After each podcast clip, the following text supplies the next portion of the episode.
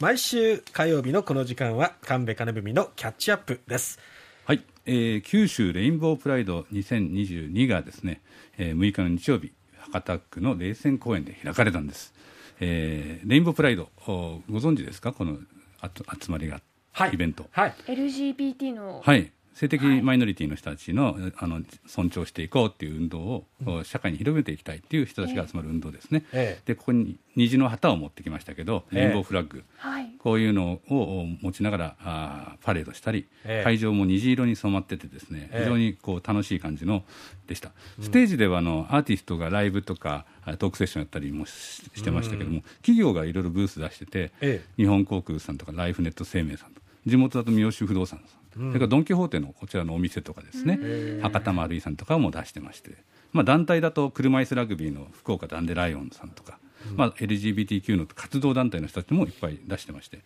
主催者発表で来場者はおよそ1万5000人ということですね。で2015年から始まったんですがこの2年間オンラインイベントだったのでリアル開催は3年ぶりということで、まあ、にぎわったなって感じです。でこのレインボーフラッグもと会場で私買ってですね、えー、こんなことを振り回したりして。あとフラッグだけじゃなくて帽子をかぶってらっしゃいますけどこのハットも。はい。あのこれ自前なんですけどあの、花柄なんでとても普通かぶれないかなと思うんだけどこういう日はいいなと思ってこの格好で行って、えー、靴下の色はえー、右が赤で左が青にしてきましたね。あえて変えたんですか？そうですそうですそれで、ま、普通は間違ってると思われそうな 状態ですけど地下鉄乗ってそれで行きました。レインボーコーディネートになったんですね、はいはい、で知り合いの弁護士に会ったんですけど、はい、その弁護士さんは七色の長髪のかつらをかぶってましてですね、まあ、あまあ、七色ですよ本当に、うん、赤から青から、うん、あもう見てびっくりみたいな感じでした。ちょっと弁護士さんのお話聞いてみましょうすごいカツラですね。これ結構似合ってるでしょ？僕は気に入ってるんです。福岡県弁護士会として参加してます。会としては応援しようという感じになってるんですか？あの当然ですね。あの全ての人にの人権を保障するということなので当然のことですね。規模大きいですね。多分福岡でやられてるデモとかでは最大じゃないですかね。あの見て分かるように若い世代とかね、あのが多いなっていう印象を持ちますね、うん、若い世代ですね。ラジオでちょっと声だけなんか今日の雰囲気出そうかなと思って。あただあの仮面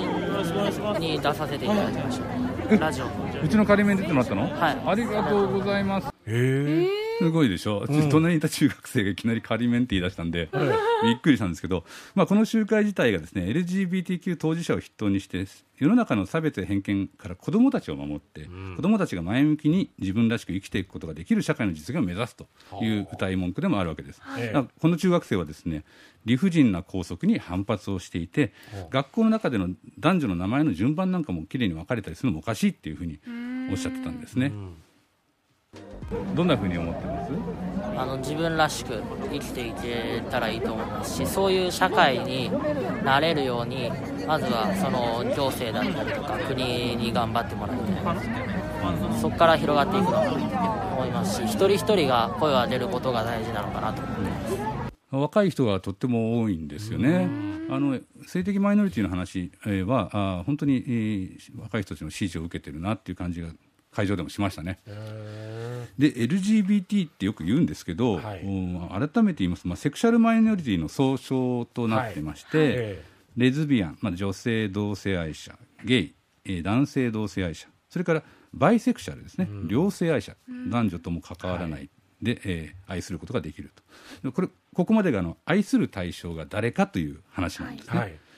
で愛する対象とは別に自分はどういう人間なのかという性自認、うん、自ら認める性自認の問題もあります。それはトランスジェンダーと言いまして、うん、出生時の性と違う性で生きようとしている人たちと。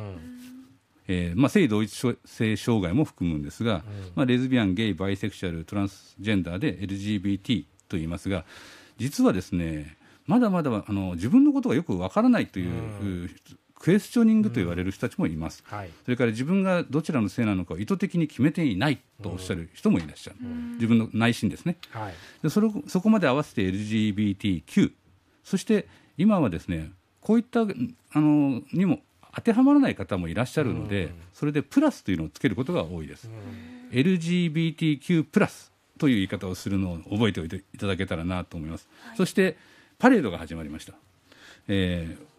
こうブラスバンドがね、えーついて、えー800人ぐらいで、えーまあ、ちょっと人数制限をしてたんですけど、え5つの隊列に分かれて私もこのレインボーフラッグ振りながらこう、走歩いてたんですよ。冷泉公園冷泉公園からあの、えーアクロス福岡それから天神南川端商店街また戻ってくるみたいな、3キロぐらい、えーそしたらですねとたまたま隣に歩いてたあの女性がいたので、え。えー聞いてみました自分はこういうセクシャリティで将来あの家族としてこういう人と一緒になるかもしれないっていうのでその相手が女性になるかもしれないっていう話をした時にそうですねっていう感じでお話をしましたそしたらどうなったんですか？そしたらやっぱりあのちょっと今受け入れられないっていうか 実際連れてきたら縁を切るよってその時は言われましたそれはそういう常識から離れられないっていうことなのかな？そうですね。でも親もなんだろう知らないというか身近にある世界だと思ってないからだと思うので今もずっとそういう話はめげずにしてだんだんちょっと受け入れてくれてるんじゃないかなって思います。ありがとうございます。うまくいったらいいですね。そうですねこの福岡市のオリコさんとおっしゃる28歳の方だったんですけど、バイセクシャルだと。うーんあのだ男女を問わずあ愛することができる、で、えー自分として女性と結婚することだってあり得るかもしれない、うん。それを親に伝えたところ縁を切ると。お母さんから言われたそうですね。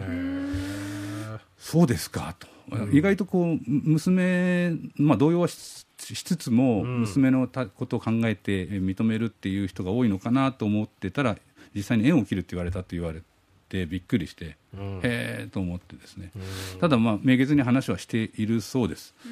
だんだん柔らかくなってきたかななんて言ってましたね、まあ、そ自分はどうなるかまだ将来わからないんだけどおそういう人たちがいるということを知ってほしいなというふうに織子さんはおっしゃってましたね。で結構ずいぶん若い人がやっぱ多くてですね、ええ。パレードと一緒に歩いてたら横になんか高校生かなって思う人がいたんです。はい。で聞いたらあの、えー復興大附属城東高校のダンス部の生徒だっていうんですよね。うん。でダダンス部もお実はこの会場のステージで踊ってたんですけど、ん。まあ、あのダンス部の顧問の先生をとても尊敬していて、えー先生から聞いて部として参加することにしたんです。そして、えー出た後はずっとこう会場のボランティアで今はパレードのの沿道警備で一緒に歩いてますっておっしゃってた。ああそうなんだと思って嬉しくなってまた話を聞いてみましたこういう大人の中に混じってお話聞くのって本当に貴重だなって思いました。はいもうすぐ大人になるから、なんかやっぱ大人の意見がなんか全部否定するわけじゃないからなんか聞いてあそうだなと思ったら自分にもいっぱい取り入れていきたいなって思うし。ももともと自分の中に何か偏見がああありましたか？私はなかったですね。でもその特に行動するわけもなく、あの別に否定はしないけど、そのその問題を解決するために何か行動っていうのをしたことがなくてでもその先生からお話をいただいて、自分もこういう啓発活動をしてみたいという気持ちから参加させていただきました。こういう方たちが否定される世の中の方がおかしいんじゃないかっていうのがやっぱりこの今日来てやっぱり改めて感じました。やっぱり私の周りからそのこういう活動をしてる人がいるよとかやっぱり考え方を変える自分で柔軟に変えていくのはすごい大事なことだと思うのでまずは私の周りから小さいことから少しずつ変えてそこから大きく社会に変えて変わっていけたらなって思ってます。なるほど。はい。